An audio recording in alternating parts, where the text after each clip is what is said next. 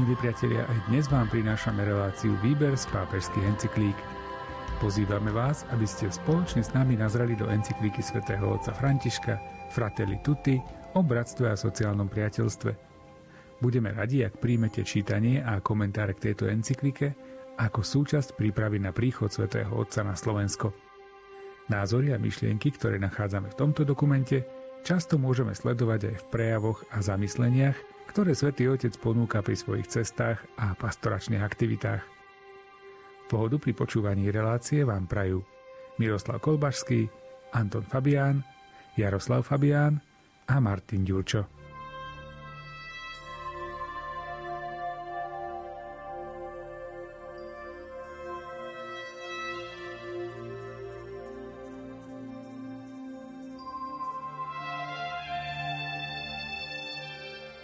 Tomto globalizovanom svete médiá môžu pomôcť aby sme sa cítili bližší jedni druhým.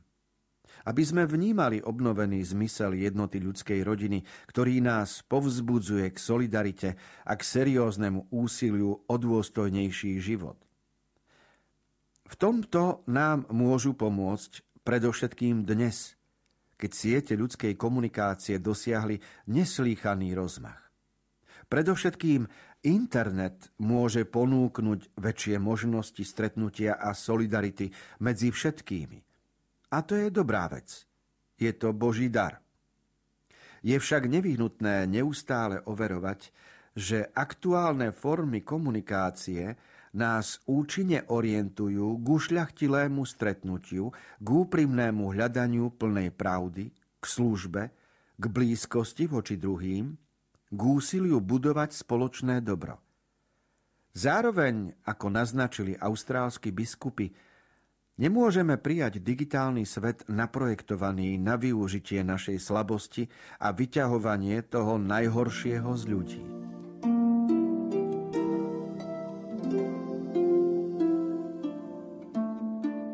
Niekoľkokrát sa opakuje vo výrokoch učiteľského úradu církvy, že Internet a média sú Božím darom.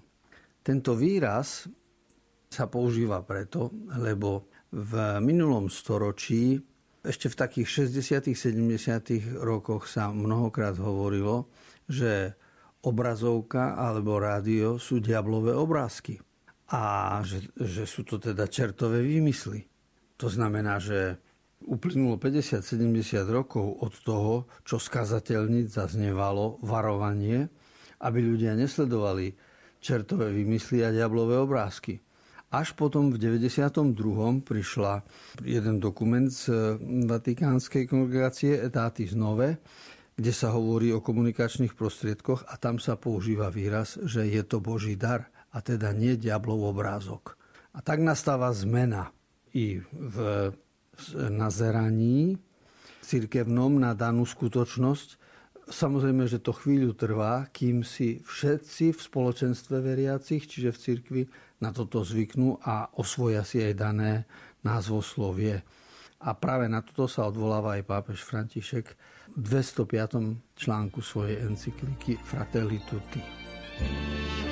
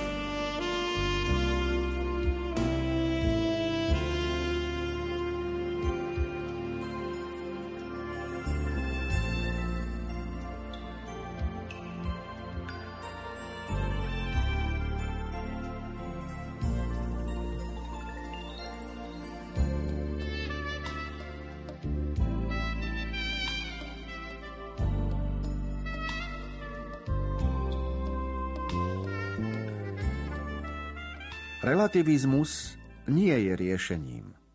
Pod rúškom údajnej tolerancie napokon napomáha tomu, že morálne hodnoty sú interpretované mocnými podľa toho, ako im to práve vyhovuje. Ak napokon neexistujú objektívne pravdy ani stabilné princípy okrem uspokojovania vlastných túžob a bezprostredných potrieb, nemôžeme si myslieť, že politické programy alebo sila zákona budú stačiť. Keď sa kazí kultúra a prestaneme uznávať akúkoľvek objektívnu pravdu alebo univerzálne platné princípy, zákony budú chápané len ako svojvoľné príkazy a ako prekážky, ktorým sa treba vyhnúť.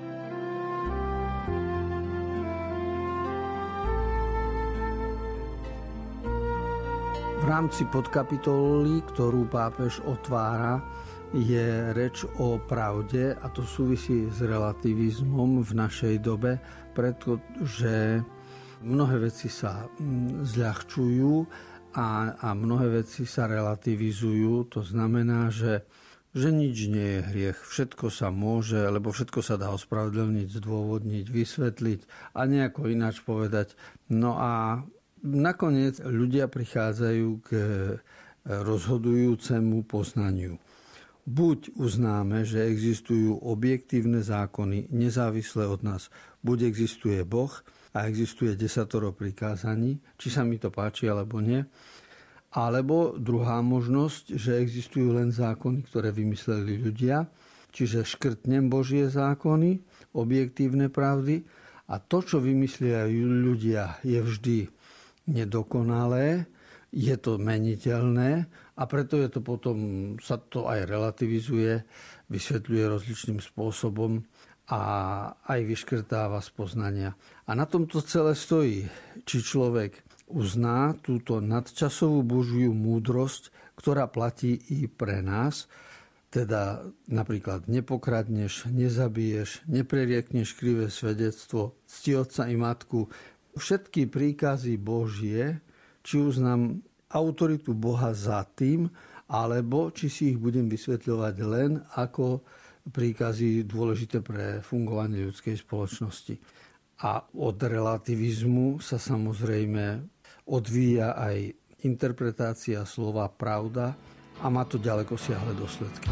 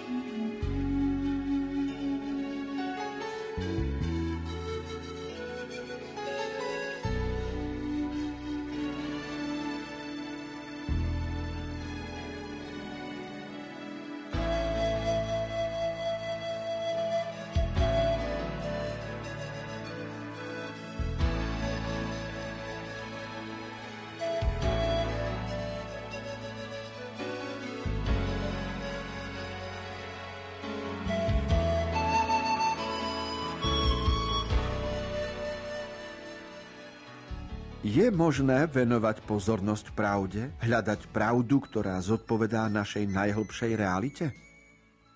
Čo je zákon bez presvedčenia dosiahnutého prostredníctvom dlhého putovania, uvažovania a múdrosti, že každé ľudské bytie je posvetné a nedotknutelné? Aby spoločnosť mala budúcnosť, je nevyhnutné, aby v nej dozrel úprimný rešpekt k pravde o ľudskej dôstojnosti, ktorej sa podriadujeme. Tak sa nebudeme strániť zabitia niekoho len preto, aby sme sa vyhli sociálnemu opovrhnutiu a ťarche zákona, ale z presvedčenia. Je to nepopierateľná pravda, ktorú poznávame rozumom a svedomím. Spoločnosť je šľachetná a ctihodná aj preto, že pestuje hľadanie pravdy a pre svoje pripútanie k základným pravdám.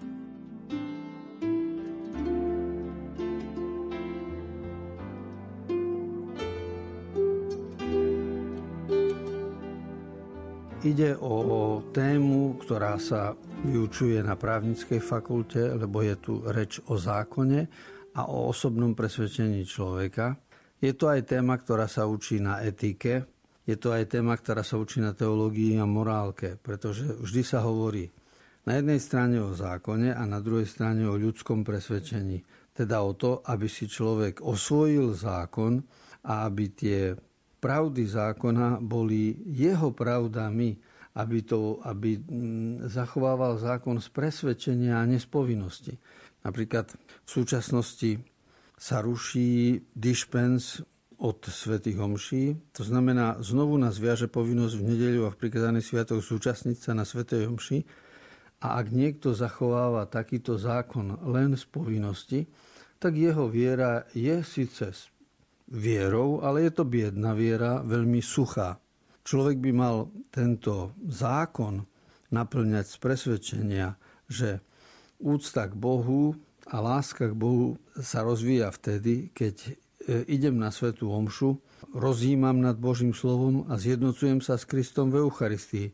Čiže tá účasť v kostole sa vykonáva z presvedčenia, ktoré je spojené aj so zákonom. Ale vždy záleží na tom, či ťažisko je v tej zákonnosti alebo v presvedčení človeka. A nakoľko sa človeku podarí zosúľadiť zákon a vlastné presvedčenie, natoľko človek zreje a dorastá na dospelého kresťana. A to potom platí aj o iných záležitostiach, o úcte k životu, o tom, keď sa rodičia rozhodujú, či príjmu a vychovajú ďalšie dieťa, o tom, keď sa rozhodneme a rozhodujeme, komu pomôžeme, pred kým sa uzatvoríme a tak ďalej v každej oblasti života.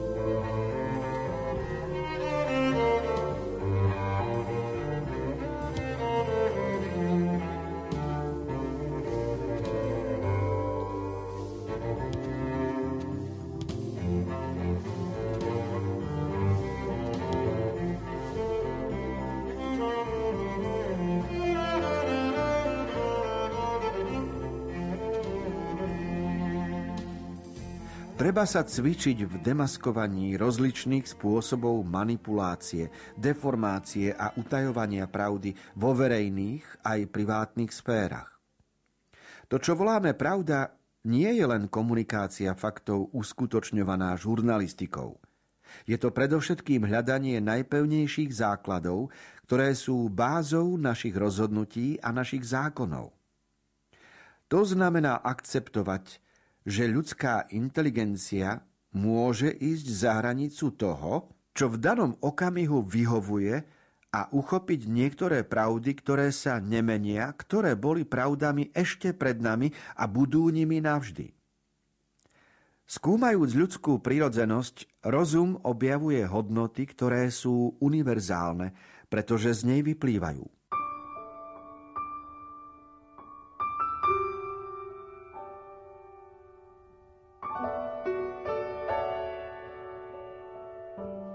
Výraz demaskovanie pravdy v prvom rade nám pripomína, že pravda je maskovaná. A tak sa človek pýta, čo to je za pravda, keď má na sebe masku. Už to je protirečenie samo v sebe. Ale realita okolo nás je taká, mnohokrát pre diplomáciu a mnohokrát pre iné ziskuchtivé zámery. Každopádne, každý človek hľadajúci a rozmýšľajúci nad životom sa musí vrátiť k tomu, či existuje niečo, čo je nadčasové, čiže univerzálne a či sa tých hodnôt bude držať.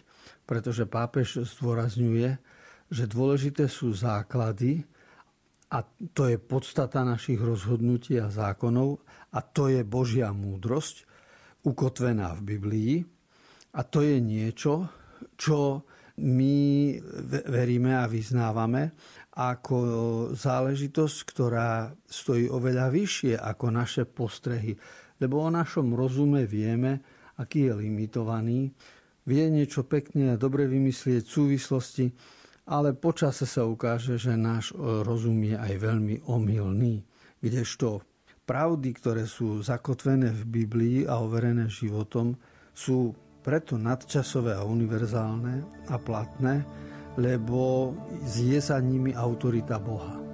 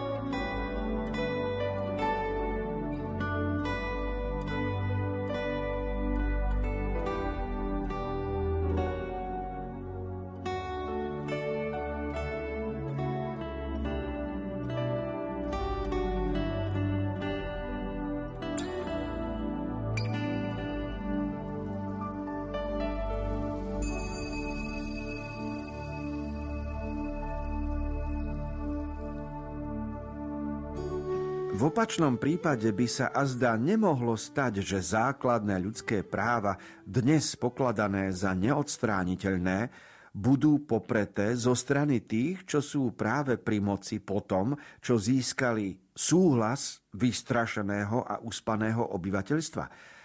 A nebol by dostatočný ani púhy konsenzus medzi národmi rovnako manipulovateľný. Už máme dosť dôkazov o dobre, ktoré sme schopní dosiahnuť. Avšak zároveň musíme uznať schopnosť zničiť aj to, čo je v nás.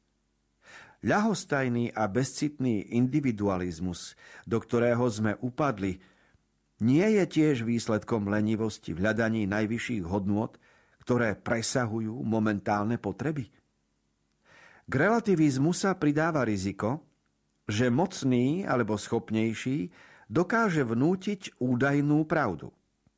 Naopak, vzhľadom na mravné normy, ktoré zakazujú vnútorné zlo, neexistujú nejaké privilégia ani výnimky. Vôbec nezáleží na tom, či je niekto pánom sveta alebo najúbohejším na zemi.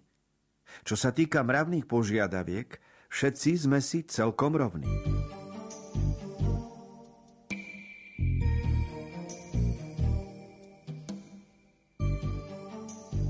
Témy o relativizme a o morálke, o hodnotách rozvíjal často aj predchádzajúci pápež Jan Pavol II Má na to niekoľko encyklík, dokumentov, hlavne Veritatis Splendor, to bolo z roku 1993, kde sa to jasne pomenúváva, že na jednej strane hovoríme o základných ľudských právach, čiže práve na život, a potom e, väčšinou, nejakou parlamentnou, odsúhlasíme eutanáziu alebo zjednodušenie potratov a, alebo nejaké vojnové záležitosti. Súčasný pápež hovorí, že je to vystrašené a uspaté obyvateľstvo, ktoré takto koná.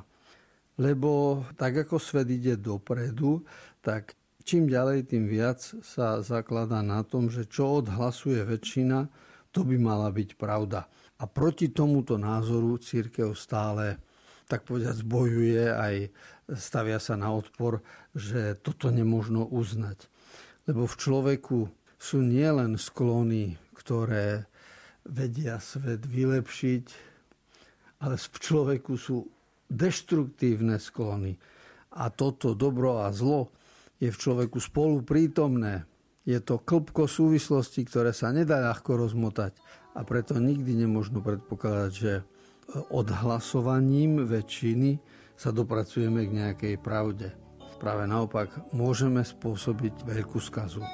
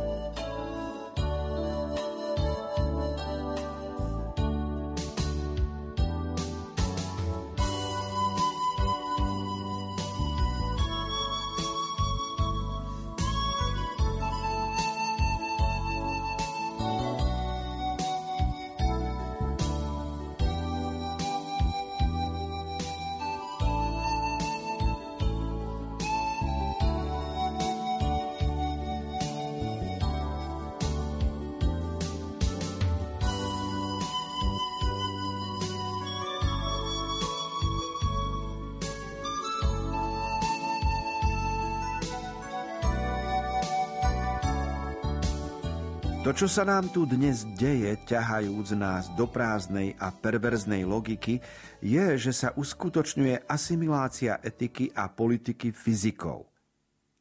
Neexistujú už dobro a zlo samé o sebe, ale len výpočet výhod a nevýhod.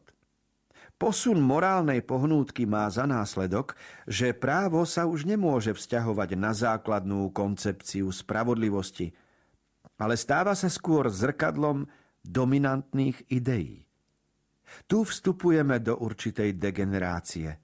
Je to napredovanie, zrovnávajúc smerom dole prostredníctvom povrchného a kompromisného súhlasu. Tak napokon triumfuje logika sily.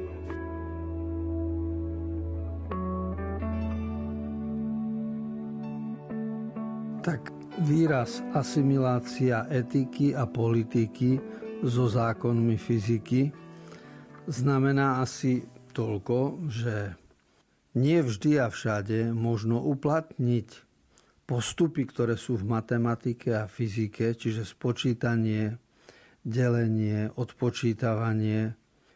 Nie vždy tieto postupy možno uplatniť aj v hodnotových veciach, napríklad vo vzťahoch, v otázkach, ktoré majú morálny charakter v láske platia iné kritérie, iné postupy.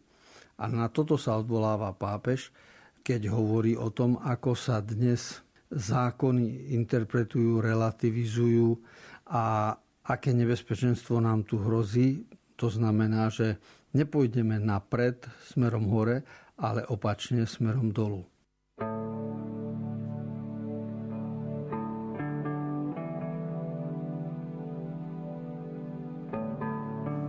Fratelli Tutti, encyklíka o bratstve a sociálnom priateľstve, je dokument, z ktorého sme v predchádzajúcich minútach čítali v rámci relácie Výber z pápežských encyklík. Čas určený tejto relácii sa práve naplnil. Milí priatelia, ďakujeme za vašu pozornosť a tešíme sa na stretnutie opäť o týždeň v obvyklom čase. Z Košického štúdia sa lúčia tvorcovia relácie Miroslav Kolbašský, ktorý načítal text encykliky, Anton Fabián, autor komentárov k textu a od techniky vám ešte príjemný deň prajú majster zvuku Jaroslav Fabián a Martin Ďurčo.